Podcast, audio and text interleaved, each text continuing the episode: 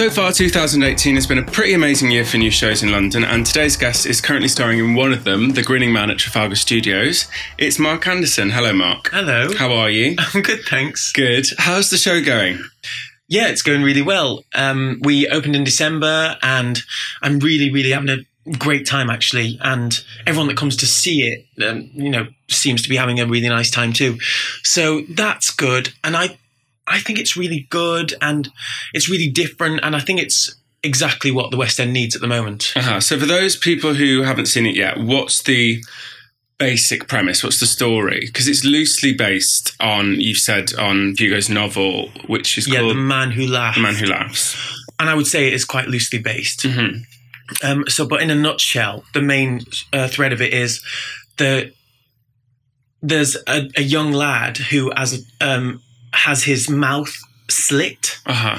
um, and the the play is about the mystery of who did that to him, Mm-hmm. and it's about him coming back to London or London as we call it in the show London. Yeah. um, and coming back to London to sort of find the man who did it to him, Uh huh. and also to avenge his father's death. Okay. Um, for those people who don't know, it did start its life uh, in Bristol. It did. Um, at the Old Vic in Bristol. It did a short run there. I must have been a year and a half ago or something like that. Yeah, something like that. Um, and then it's obviously transferred into London for this run in the West End. Um, how different is this version of the show to the one that was in Bristol? Did you get to recreate much? Yeah, well, apparently it's very different Mm-hmm. to what they did in Bristol. Um, even as far as the writing goes, they changed a lot of it.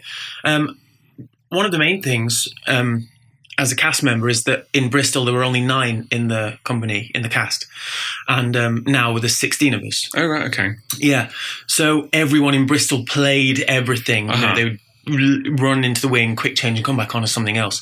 And there's still a lot of that, I would say, in our version. Um, but they really did it uh, like that in Bristol. Um, it's. I, I, from what I've heard, because I never saw it in Bristol, they've condensed it a lot and sort of really punched out that that main storyline. hmm And I guess if you're not running into the wings and changing into another character, you get to hold on to your character more firmly. So Yes, so you can exactly. more fully realize that performance, um, which must be quite nice. So um, remind me what your character's name was because I've forgotten now. He's called Dirry Moir. I saw it last night and I've forgotten. That's really Lord embarrassing. David Dirry David. Moir. Um, and I mean, it's a great character to play. It's kind of one of those. If I was still performing, it's one of those characters that I would have absolutely been seething with jealousy because you were playing it and I wasn't. It's a fantastic. what are you laughing at? uh, it's a fantastic role. Um, can you kind of sum him up? Yeah, um, he's really he's really innocent. I want to say, but he's he has a, a dark side, and I think that's true with all of the royal family. He's he's a prince, um, and they are all so bored, um, and they're just looking for that next thing that's going to make them. Um, Happy, um, Were you aware? Because it seemed to me when I was watching it last night that there's obviously so many uh, political statements in, as, as certainly as far as the aristocracy in Hmm. your show is concerned, and those characters and how they kind of look down on the the less Yeah. fortunate. Um, there's so many uh, of those political references, and it feels like the writers and you as the company are making statements as well. That must have been something that came up quite a lot in rehearsals. Yeah, it did, especially with you know the climate we're in. Uh-huh. You can't avoid it at the moment. Um, it really is at the forefront of everyone's mind, Mm. and um, even something that isn't, you know, is literally straight from the novel. Say. Is still relevant, Mm. Yeah. and people are thinking that oh they've made that about today, Uh-huh. Yeah, but it's actually something but it's that yeah, it's really not. Yeah, that that happens a lot, doesn't it? Yeah, That happens a lot, and I guess with great writers like Victor Hugo, who Mm-hmm. who wrote the original novel, that's what makes them great writers, is because they're picking up on points that are timeless, Yeah. and that kind of travel through generations. And I was really encouraged last night because, as I said at the beginning of the uh, this episode, uh, I feel like there is a real new wave of exciting theatre happening at the moment. For, for a long time, it felt like it was the same old kind of shows, and um, most of them based on existing movies or existing catalogues of songs. Um, but it feels like we're in a new wave of things, mm. exciting things happening. The Grinning Man, everyone's talking about Jamie, the Ferryman, uh, Girl from the North Country. It feels like really exciting work is happening, and I'm so happy to be in London to to see it all. Um, and last night the theatre was full. Yeah, uh, no, I've been saying this for the past couple of months actually. Everywhere you look now in London is something new, and it's from, and you know, it's from um, it's not from a film, which mm-hmm. is what we've come accustomed to. And mm. also, what we've come accustomed to is there are, you know, there's somebody usually famous in it. Uh-huh. I'm going to say stunt casting. Yeah. Um, and, but if you look around the West End, there isn't any. Mm. Hamilton's none, yeah. Jamie none, you know, and yeah. it's all just talented people getting the work yeah. because they're talented and they've trained, you know, and they're skilled. Which proves the point, doesn't it? That, totally that, does. That it can survive without someone from Hollyoaks or someone from EastEnders. And like you say, they're all unknown titles as well. Mm, mm. So, I mean. Do you think, though, I mean, I don't want to talk about the recession in a very general way, but do you think that you know, we, we have just essentially come out of a recession, I guess, you know, in the last mm. kind of um, two years.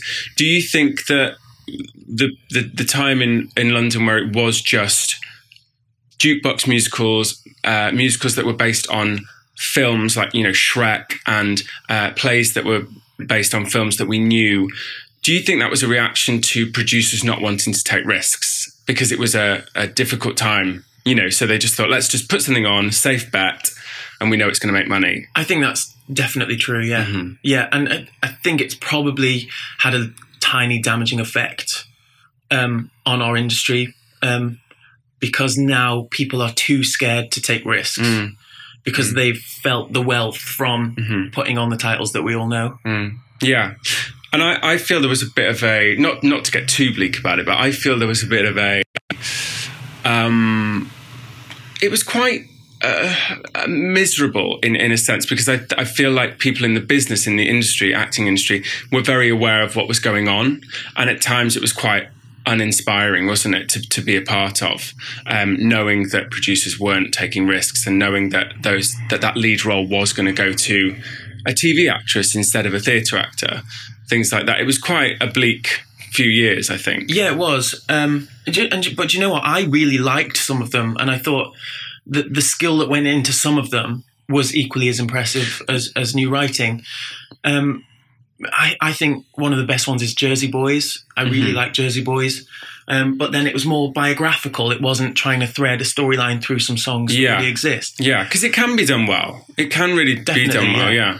But uh, I never saw Jersey Boys, but uh, which is really bad because it was on for 10 years. I should, yeah. should be ashamed of myself. But um, everyone said the same thing, which was that was a real, real effort to, to, to, to, make this collection of songs into something really, really fantastic. that's right. But um, producers saw that um, and then made some sort of, you know, half-assed attempt at somebody else's back catalogue. Yeah. And they didn't quite work, but mm. people thought, oh, I know their songs, I'm going to go see it. Uh-huh. Yeah. Well, you're appealing to not theatre goers, but you're appealing to fans of ABBA or yeah. fans of Queen. And or, the work became secondary. Aha. Uh-huh. The stories and the characters yeah. became secondary to let's get this song into the show. Definitely. Uh huh. But it is, I do feel like we're on this massive turning point and it's so exciting. You know, as days go on uh, in 2018, new work is getting announced every day. And it's so exciting. I'm, I feel like we're in a really, really exciting place. And, you know, maybe there's some synergy with what's happening politically, but I feel like you have to go back to kind go forward. Sometimes you have to kind of um, reassess where you are and and and, and uh, gather yourself, and and that's a moment that we've just been through. And now we're going actually, okay, uh, let's move forward and let's get on with some new work, some really exciting work. Like today, for example. Um, Flowers for Mrs. Harris was announced. Yeah. Um, that's going to go to Chichester, uh, mm-hmm. uh, which I'm really excited about because it's by probably one of my favourite British composers at the moment, Richard Taylor. And you know, it's so exciting to see his work being celebrated. It's um, it just feels like a good time. Yeah, it is, and it's it's good that these big producers are taking the risks because Mm. we need them to set example. hmm hmm And the Grinning Man is definitely part of that Yeah. that new wave. Now, you're quite um, passionate about new writing. I know that you uh, you get involved in it when you can as an actor, and also uh, you write yourself as well. I do, yeah. I'm trying. Um, it, it's so, it's not a new thing for me, but I I would consider myself like because I've never had anything put on. Do you know what I'm saying? hmm Uh, but I've written uh, for the past two years. I've written the opening number for West End Bares hmm with my friend Luke Di Somma, um, which I've absolutely loved. And that was sort of being in the right place at the right time. Um, So, for those people who don't know, what is West End Bares? Oh? West End Bares is an annual charity event, um, Uh-huh. all for Theatre Mad, which is the Make a Difference Trust. Um, and basically, um, theatre industry people Strip. From the West End and beyond get their clothes off for money, um, it's, which sounds more seedy than it actually is. and it's actually a big production, and lots of choreographers get involved, and everyone gives up their free time. And Yeah, it is a pretty amazing event. Um, you're right. It, it- from the outside, it could seem a bit like uh, it could seem a bit seedy, but it was created, I think, in uh, America, wasn't the it? by Americas, yeah. Jerry Mitchell, who uh, obviously founded Broadway Bares, and it was his kind of uh, baby. For those people who uh, don't know, Jerry Mitchell uh, directed Kinky Boots. Uh, he also directed Dirty Rotten Scoundrels Legally and Blonde. choreographed Legally Blonde. Did he direct that as well? Yeah. Did he? Wow, Yeah. he's good, isn't he? Yeah. He's quite good. And directed choreographed Kinky Boots. Yeah, I think He's I all right, that. isn't he? Yeah, he's, he's doing well. He's doing all right for himself. Um, but he founded it on Broadway, did, and then it came over here. And then, yeah, I think Darren Carnall brought it here. Um, right. And now it's run by David Grewcock and Darren Lee Murphy. Mm. And it's got bigger and bigger as well. Yeah, every it has. It's so good. Yeah, yeah. Um, I need to go. Do I need to go and see it? Probably not. I, I think I can deal with like the social media Do you want to go and fallout. see it? Not really. No, not really. Um, but you, so you write the opening number for Yeah, that. done that for the past two years, and we've been asked to do it again this year. amazing. Yeah. When is it again? What time of year? It's autumn time. So if people want to go and see West End actors with the clothes off, Autumn, West End Bares, look it up. Yeah. You'll have a lovely time. And you'll also hear some of your writing. You also did, uh, uh, you workshopped one of your musicals as well, which I saw at the, at the other palace, Yeah. um, called Dinostory, which was, well, tell us a little bit about that. Yeah, so I love dinosaurs, basically. I have done since I was a kid. I think lots of little children do, actually. Um, and about actually about nine years ago, I had this I had this idea for a song that I just wanted to write, and it was called "A Rose Between Three Horns," and it was about a triceratops finding love. Mhm. I love it already. I'm hooked. um, and I wrote the lyrics to it in about half an hour. Um, and since then, I've asked, you know, I've been to a few um, composers because I don't write music, I just write lyrics. Mhm. Been to a few composers and I eventually found one. You know, I've not like kept on it for nine years, but I keep picking it up. And I just think it's such a great idea that no one's tapped into yet dinosaurs Mm. in a musical. to be fair, there are some reasons why they may not have done that, but yeah. Um, and I found this guy called Luke Di Somma, who I write the West End Bares stuff with, and he was really keen, really wanted to do it. Um, and But there's quite an interesting slant on it as well, isn't it? The story because you're a vegan, uh, yeah, and uh, we- I mean, we could do our own like 30 minute episode about that because I don't understand. No, I do, I do.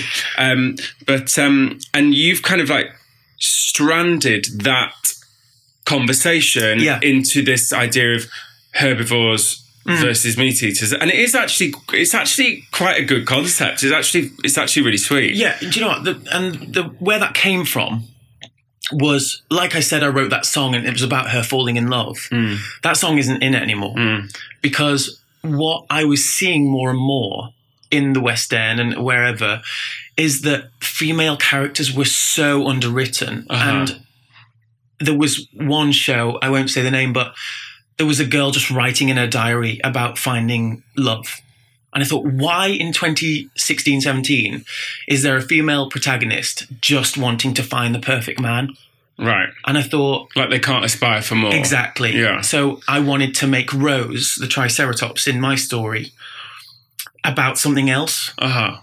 So she sets out to um, uh, carry on the Festival of Foliage, which her mom started uh, way back. Um, and that's a time of year. Sorry, I'm talking about this so seriously. Every year in, in our in our world, it's the Festival of Foliage, and it happens for a week every single year, where all the carnivores take an oath not to eat meat, and for that week alone, they all get on. hmm It's really beautiful. It is actually. I mean, it's it's clearly aimed towards uh, a family audience. Yeah. Um, and and children, and it, and it carries a message, doesn't it? You're trying to get a point across in a in a quite a, an innocent way and in a fun way, but. Obviously, it then has that kind of aftertaste for the parents who've taken the kids along about, you know, uh, vegetarian, giving up meat, veganism, things like that. Um, I thought it was really sweet, and I saw we saw a workshop production of it, um, which was part of uh, a kind of week or a festival, wasn't it, of, of new writing Yeah. at the at the other palace. Um, and where is it now? What's what's going on with it? Are you do you want to take it forward, or are you happy to Yeah, kind of leave it where it is? Um, so, talking about the sort of female intervention, um, when I decided I wanted Rose to be more than just someone who falls in love, I really, really wanted to get a female voice in the creative team. Mhm. So I asked uh, my friend Erin Carter, who I knew from some performing stuff, um, who's also a, a phenomenal writer. And she's now writing the book for us. Great. Um, Did you have a book writer on board? no, we didn't. Right. Yeah. And I imagine that that's quite a turning point, isn't it? Getting a book writer. Yeah, it is. And I was just, you know, fumbling some stuff together just to get us into that festival to start Mm. with. And when we got accepted, I thought, I don't want to do that. Mm. I want a female voice. I feel like book writers are the unsung heroes of Definitely. of musicals. Um, the thing is, if a musical works, people um, praise the, the music or and the, And the lyrics, and lyrics, the yeah. songs. If a music doesn't work, everyone says the book the is book's terrible. faulty. Yeah, yeah, yeah. it's so true. I think. that, You know, you look at someone like Arthur Laurents, who wrote the book for Gypsy and uh, West Side Story. You know, someone like that, just really, really fantastic book writing, Yeah. and it is the linchpin of the entire production. Totally You've is, got to have a good book, but Yeah. And that's you- where the songs come from. yeah, Anyway. Mm. Mm. Um, so now where we're at with the the show is that Luke, who is uh, a Kiwi, who's uh, which is a New Zealand person, Oh right, I'm okay, not being rude. um, he is away and he's been there all summer. Um, so as soon as he gets back, we're gonna start it up again. I think we need a sort of break, step away from it Mm. for a few months to sort of see what we've done and what we need to do. Mm. And you're really good friends with uh, quite a successful lyricist, Yeah, uh, Anthony Drewe of Stiles and Drewe fame. never heard of him. Uh, uh, and for those people who don't know, I can't imagine why you would be listening to this if you don't know. But uh, Stiles and Drewe have written uh, Mary Poppins. Uh, they wrote the new songs for Half a Sixpence, uh, Honk, uh, Betty Blue Eyes. Um, Half Wind in the did you say Willows. I've said half Oh, sixpence.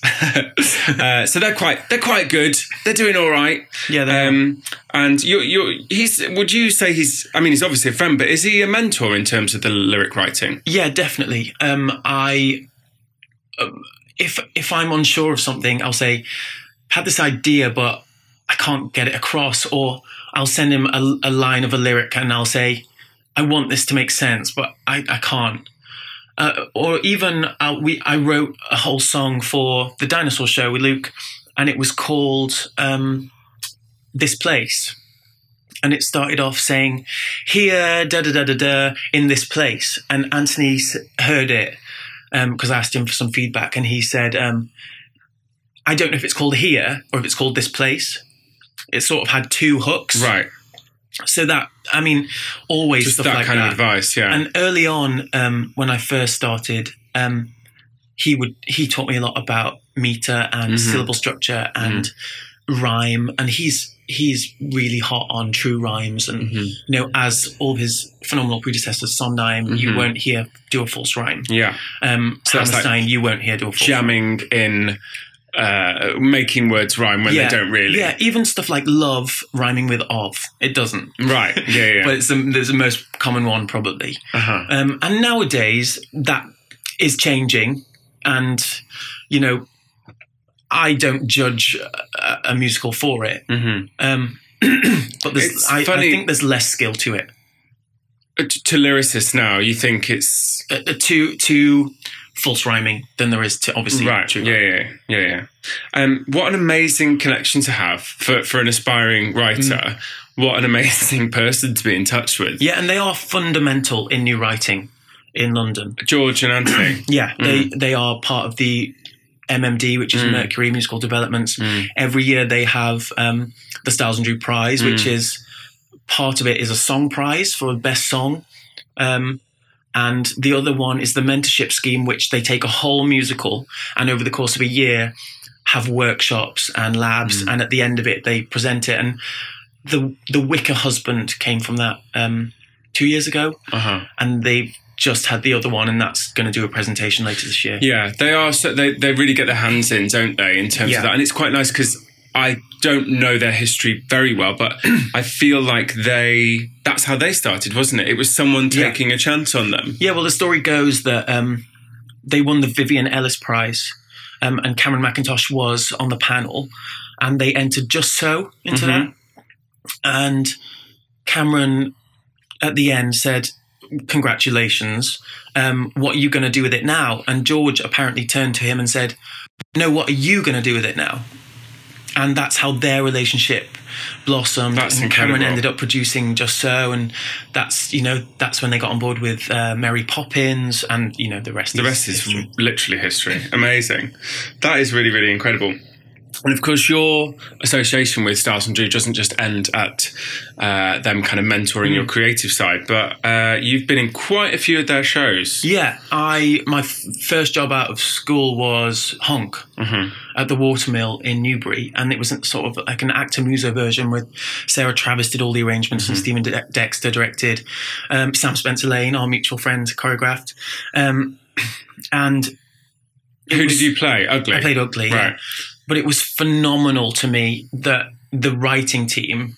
Stiles and Drewe were in our rehearsal room. Were they were they big then? Did, did people know who they were? Yeah, they'd won the Olivier for it already. For Honk. for Honk in Right. 2000.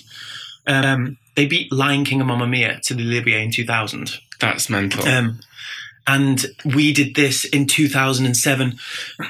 and there's a lady called Jill Fraser who um, used to run the watermill, and she sort of commissioned them to write Honk. Um, and it all started life at the watermill. yeah. And so they were doing like a 10 year anniversary, and it was all the same creative team as before. And it was a big deal. So they came in a lot and they were. And even now, you know, talking to Ants, he he'll be like, "Oh, I'm going to Belgium this weekend because there's an amateur group doing Peter Pan." I've noticed that about them. They're Yeah. so interested in people They doing their work and supportive. It's amazing, They isn't really it? They yeah, and I think they know how much it means because they they've been there Uh huh. to have someone like that go over. Yeah. It's really really sweet. Yeah.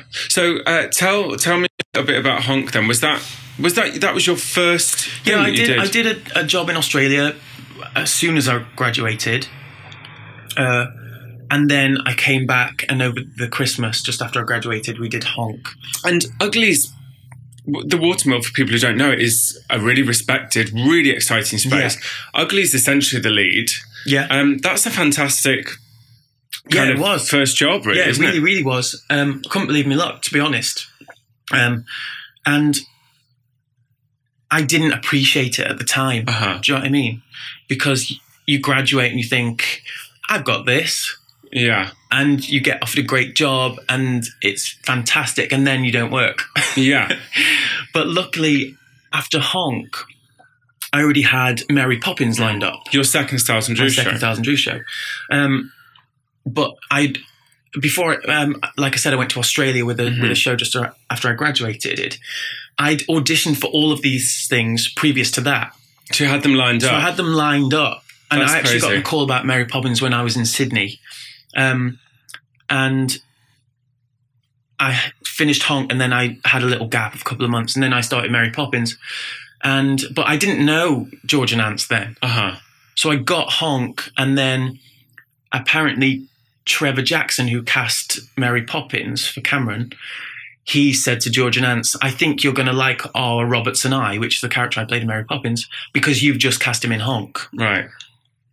So it just sort of fell into place. And so, there's so much to say about the collection of information that you've just offered up because first of all that just doesn't happen Mm. to a new to a new grad coming out of drama school uh, that does not happen Mm. you do not book three jobs in a row uh, especially one of them being because it was the first UK tour of Mary Poppins Yeah, as well was, yeah. and they were all parts yeah. you know because a lot Yeah. of people do start in the ensemble and they have to work their way up Yeah. um, that's amazing. So Yeah. first of all, well done, oh, Mark. Thanks. And secondly, I'd like to talk about Mary Poppins in a bit, but was there a time where you then had to relearn what it was to be an actor in work in terms of there are dry spells and there there are times when you you know you know you're not booking job after job after job Yes. and was that a difficult process for you it wasn't difficult because I I knew I always knew the reality of it.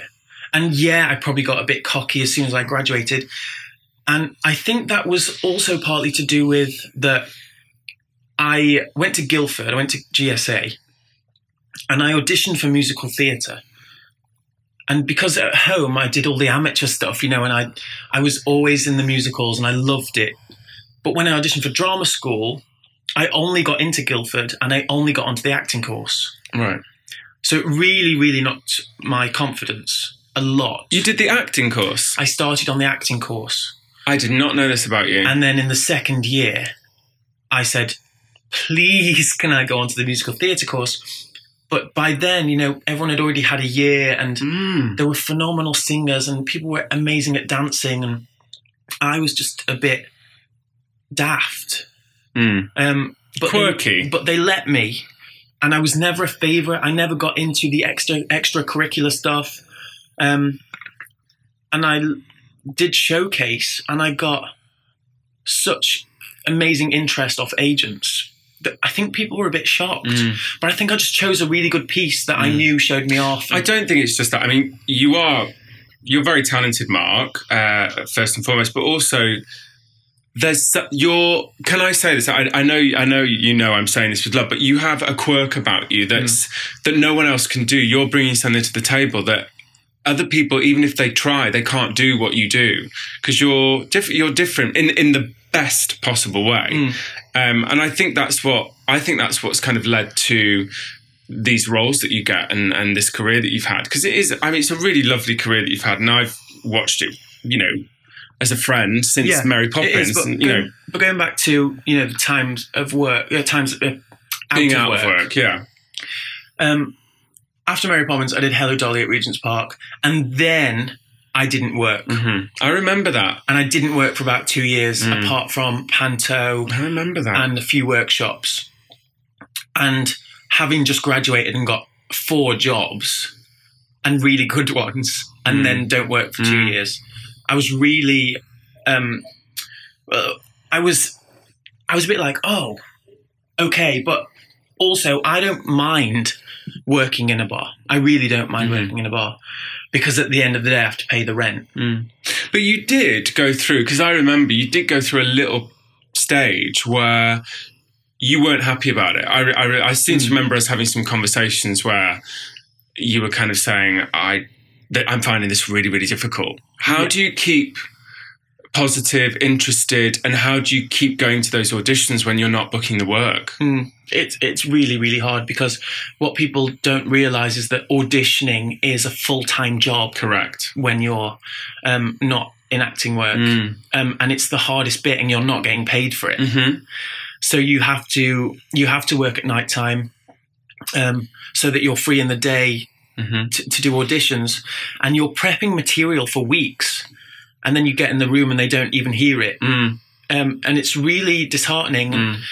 um, my old agent said something great to me one time, um, and I got offered this role at the, I think the Tabard Theatre over Christmas one year. And he said, You don't have to audition, but this director wants you to do this. He saw you in this and he worked with you on this. And I said, That's amazing. And it was very little money. And I said, Yeah, but I, you know, I'm going to earn more doing this reception job I'm doing at the minute. And my agent said, Yes, Mark, but you are an actor, you are not a receptionist. Uh huh. Yeah.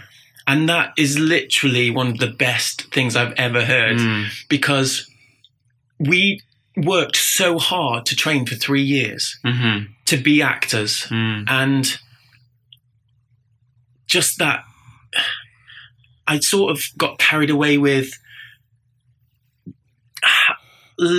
This is hard to to put into words, but I for, I lost the love a little bit. hmm Which I think is, I don't think you're on your own. I think a lot of people do go through that stage. Yeah. I think a lot of people, because the reality of, um, of being an actor is quite different, I think, from the fantasy of being an actor. Mm. Um, and I, and I say, I teach a lot, as you know, and I say to students all the time, being an actor, the job of being an actor is probably 35% of it is what you do on stage. Yeah. But the other huge chunk of your kind of career is that being out of work, going to auditions, preparing Mhm. material, networking, making sure you're keeping uh, yourself fit and healthy and Yeah. ready. Um, and it is th- when the reality of that sinks in, there is a bit of a a process that you have to go through and go, oh, okay, this is what it's going to be like. Yeah, and but you know, I try and see as much theatre as possible, and I just keep inspired that way. I think Mm. because I you do see a lot of theatre. You're much better than I am. but I love what I do. Mm-hmm. I really, really love it, and I love seeing other people loving what they're doing, Mm-hmm. and I love watching people make um, incredible stuff. And I dream of making that myself, Mm. you know, one day, and I'd love to earn money from writing one day. Mm. Um, and I think that's how I keep keep going when I'm Mhm. out of work. Yeah. You've almost kind of proven to yourself or, or quietened that voice in your head that says, I'm not good enough. Because now you've done these amazing shows. You know, you've done, as you said, Hello Dolly at Regent's Park. You've done Mary Poppins. You were in Book of Mormon in the West End for two years. Um, there must be something in your head that's going, okay, I know I'm good enough. So it's not that. It's just that the right job hasn't come along. So you're, it's more relaxed I now. think that comes with age as well Yeah. and experience. Mhm. And where whereas six years ago I I wouldn't get a recall and I'd think, my God, what have I done? I now come out and think, cool, the guy next to me had brown hair. Yeah. Um, It was just, yeah, circumstantial, just Yeah. something, yeah. or even I will wake up on the day and think, oh, my voice isn't quite there today. I'm just going to go in and do the best that I can do today. Yeah. Is there, do you ever get worried about that? Um, uh, singing on an off day in front of these people. Do you ever get, do you ever get worried? Because I guess if you were in a show, you'd just cancel, you wouldn't go into work that night. Although Mm. sometimes, as, as you know more than anyone, that isn't that easy. But, um, do you ever get worried about going in auditions and letting casting directors, directors, musical directors see you on an off day? Is that a concern for an actor? Um, yeah, it is. Of course, it is because you know sometimes you know you can do much better than, but there's so many factors, Mm. and this is what I mean that you learn from experience. It's it's nerves. It's e- even what the weather's doing that day. Uh huh. Do you know what I mean? Yeah, yeah. It's whether you nearly got run down uh, on the way there with a Mhm. coffee in your hand and your Mhm. your music in the other hand.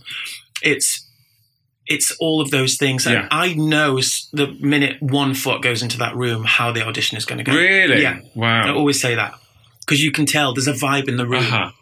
Like and sometimes it's not your fault. hmm Sometimes that panel are just not having it. And is that easier to let go now as well with Yeah. age? Yeah. I Yeah. imagine that it would be. I imagine I, I can't imagine going back into acting, but if I did, I imagine that I'd have come to that realization by Mm. now that actually, do you know what, Kirk? It's not about you. It's really not. Mm. And they they've just seen the the part that you're up for, and they've seen someone good enough, and they're Yeah. going to cast him. Yeah. And now they're just they have to see you because you're already on Uh-huh. the call sheet. Mm. So I just want to kind of come full circle, I guess, and uh, to like the last couple of years um, of uh, the jobs that you've been doing, and um, something that I really, really loved seeing you in, and uh, I know was a really big part of your life for kind of a year, uh, was uh, Toxic Avenger, uh, which you played the title role uh, when it opened at Southwark, and then a few months later it went to Edinburgh, and then eventually wound up at the Arts Theatre in the West End.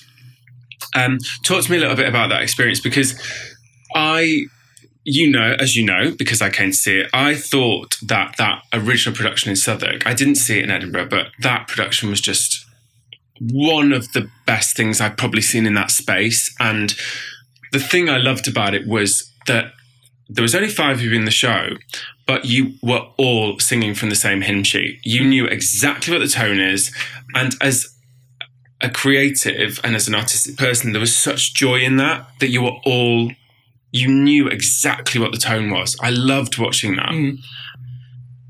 The thing with it is, like you said, everyone in that room was on the same page, Mhm. and it, I think that the director Benji was great, and he also cast it very well um, with people that also he knew would get on with each other Mhm. Um, and just we all wanted that show to work Mhm. and it, it I I don't want to sound weird but it was magic it was like magic in the room Mhm. No, it, it felt like it from the audience's point of view. Um, as I say, there's just there's just it's such a rare thing when you can you just know that everyone's working together. It was it was like cogs. Yeah. you're all kind of turning at the same pace. and it's that great thing with a new show even it'd been done in America but um, we have different you know sensibilities here Mhm. we didn't know how it was going to go Mm. really didn't know how it was going to go because it was pastiche it, Yeah. it was sort of the same vein as Mormon Yeah, well, it was just as as I've said, and I'll say it again because I don't I don't care. It was one of the best nights of theatre I've seen at Southwark. Um, It's one of my favorite jobs. yeah, I'm not surprised. So when it came up again to go to uh, the Fringe Festival, it was a few months later. Um, you obviously said yes, and you went back. Yeah, But that was a bit of a different experience for you, wasn't it? Because doing it in terms of uh, eight shows a week, a normal show schedule is one thing, but uh, the Fringe is a different cup of tea, isn't it? In terms of it's quite um, the Fringe is really hard. intense. Yeah, and I'd always wanted to go, um, and I'd always wanted to perform there. So for me, it was a no-brainer that I wanted to do it. Um, uh, but firstly, I was the only one that stayed out of the cast from Southwark Playhouse. Uh-huh. Um, so we had four uh, brand new, incredible people come in. Um, and it was so nice to to do the show from a different uh, point of view. And I say that I'm lucky because the first cast in Southwark, I took everything that they gave me from there. And then when this new cast came in, I already had all of that wealth, hmm and I still took from them Yeah, yeah, the yeah. new people. So I was really fortunate. Um, and we went to Edinburgh, and it was hard. hmm It was really hard. The schedule. The schedule, yeah, it was. We started at ten o'clock at night, Wow. and it, this is, uh, you know, they they condensed it obviously because it's the Fringe Festival, but Toxic Avenger wasn't that long anyway. So I think they took about half an hour off it, Mhm. and we did it all in one act hmm um, about an hour and 20 minutes. And as is, you know, custom with the, the festival, the show before you has to get out of the theatre hmm and you have 15 minutes to get all your set in Mhm. and, you know, get into your costumes and do a warm up and, um, and everything else. And it just really didn't agree with me. And so as a result, it started to take its toll on you a little Yeah. bit. And there were some problems with costuming and, um, like I said, we were heavily compromised by the set and how that affected us because we didn't have time to get everything in and et cetera, et cetera. And it was it was massively stressful and there was a lot of PR and um, I ended up getting really sick, Mm, like very, very sick, and I ended up having to take the last two shows off. mm. It got to the point where I couldn't sing. It's funny, isn't it? Because in a in a normal environment for an actor, that would be kind of that's fine. Takes take time off. You know, that would the thing we always kind of say to Mm. each other as a community is you're not a machine. Yeah. If you're ill, you're ill. Go Yeah. home, get get ready. Uh, you know, get better. And um and your understudy will go on. But of Yeah. course, in Ed- in Edinburgh, in the Fringe Festival, that's not a thing. And Yeah. so it's it's difficult, isn't it? You feel that pressure about going off? Yeah, of course. And you know, we had understudies that we rehearsed with, but they weren't going to join us until we transferred to the West End. Mhm. Um, so we did know that somewhere in London that there was a There was guy someone that, that who knew it. and we could get him up, but you just don't want to do that. And and I had two days left, but Mm. like I said, I got to the point where I was singing and I saw people in the, in the saw people in the audience talking about it, talking about oh his voice isn't Mm. you know his voice sounds a bit Mm. tired or whatever, and I was really embarrassed and I had to say enough is enough and Mm. it's easy you know if you're if you work in an office or if you're you know a policeman or whatever you and you lose your voice you're fine you can still probably go to work Mhm. but when your voice is the job. the job Yeah. you, you know you get a slightest tickle and you think i have to go off Uh huh. Because if i stay on and persist it's just going to get worse and i'm going to need more time off Well, it's the same as a footballer. You know, if they have a, a they pulled a muscle, Exactly. they need time off Mm. to recover, Mm. and then they can go back and play at their best. And it's the same for singers. And I think something I've always found really interesting is because it's art and because it's seen as quite a you're, you're very lucky to be in this job and it's not real work. People um, don't think of it in the same way. They they don't give it give um, sickness or illness or voice problems the same weight as perhaps you would do if this person was a footballer or an athlete. yeah Um, but it's the same thing. It is, and I saw an ENT doctor uh, when I got back, and he said something really good to me, picking up on that analogy you've just used. He said if a footballer broke his ankle, he would be off for Mhm. months, Mm-hmm. And he would need to rehabilitate it Mm-hmm. during that time, and he wouldn't get on the field again for for Mm. months. Mm. But with a singer, you're uh, because people don't think it's real. Mm. Um, they don't think of it as an injury. Mm-hmm. Yeah, yeah. They Well, and also they expect you to get back on the next day. And also, very often, if, even if you've got voice problems, you can still speak, Mm. and your voice kind of sounds okay. yeah, Um, but the difference between singing and speaking is quite big. yeah. Uh, Well, my, my speech therapist encouraged me to talk normally, Mhm.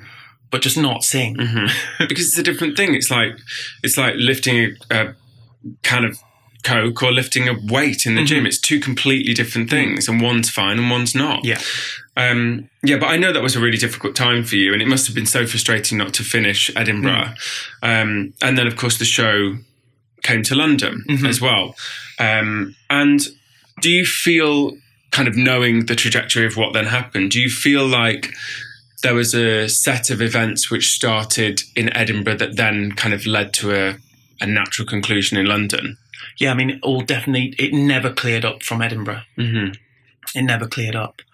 Um, and coming into London, I know, and, and the, I like you, like I said before, I loved this job. Mm-hmm. It was my big break almost. I was playing a leading man in the West End, um, singing songs which I loved, and um, I, I loved the show. Mm-hmm. It's the exactly the type of theatre I love performing in, Mm. um, and I loved the company, and I just loved going to work. Really did. Um, but it got really serious. Mm-hmm. That must have been scary.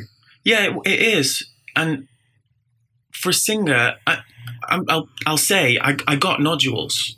I got soft nodules. Wow. Um, because, I, I, like I said, I think it stemmed from Edinburgh and the when we got to London, it was like straight back into it, and Mhm. I never got that time to recover. Mm. Um, so, and as much as I was willing to do the show, I would do two shows and have to have Mm. time off.